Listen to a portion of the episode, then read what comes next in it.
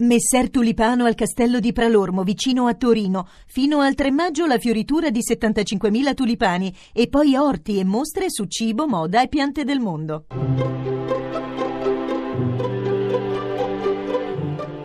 Il pensiero del giorno.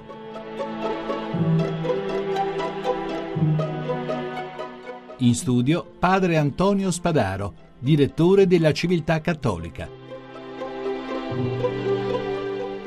esplora il mondo attraverso gli occhi di qualcun altro. Così si presenta Periscope, una nuova applicazione per iPhone che permette non più solamente di twittare parole, ma anche video in presa diretta. Da adesso in poi ciascuno può trasmettere in diretta la propria vita, immagini di quel che fa o di quel che altri stanno facendo. Si può trasmettere in diretta un tramonto, mentre dall'altra parte del mondo spunta la diretta di un'alba. L'orizzonte delle riprese spesso balla per immagini prese a mano libera. Gli oggetti sono sfocati mentre il sole dei grattacieli di New York, ripresi da un utente di Periscope, lascia il posto a immagini delle strade intasate di Istanbul.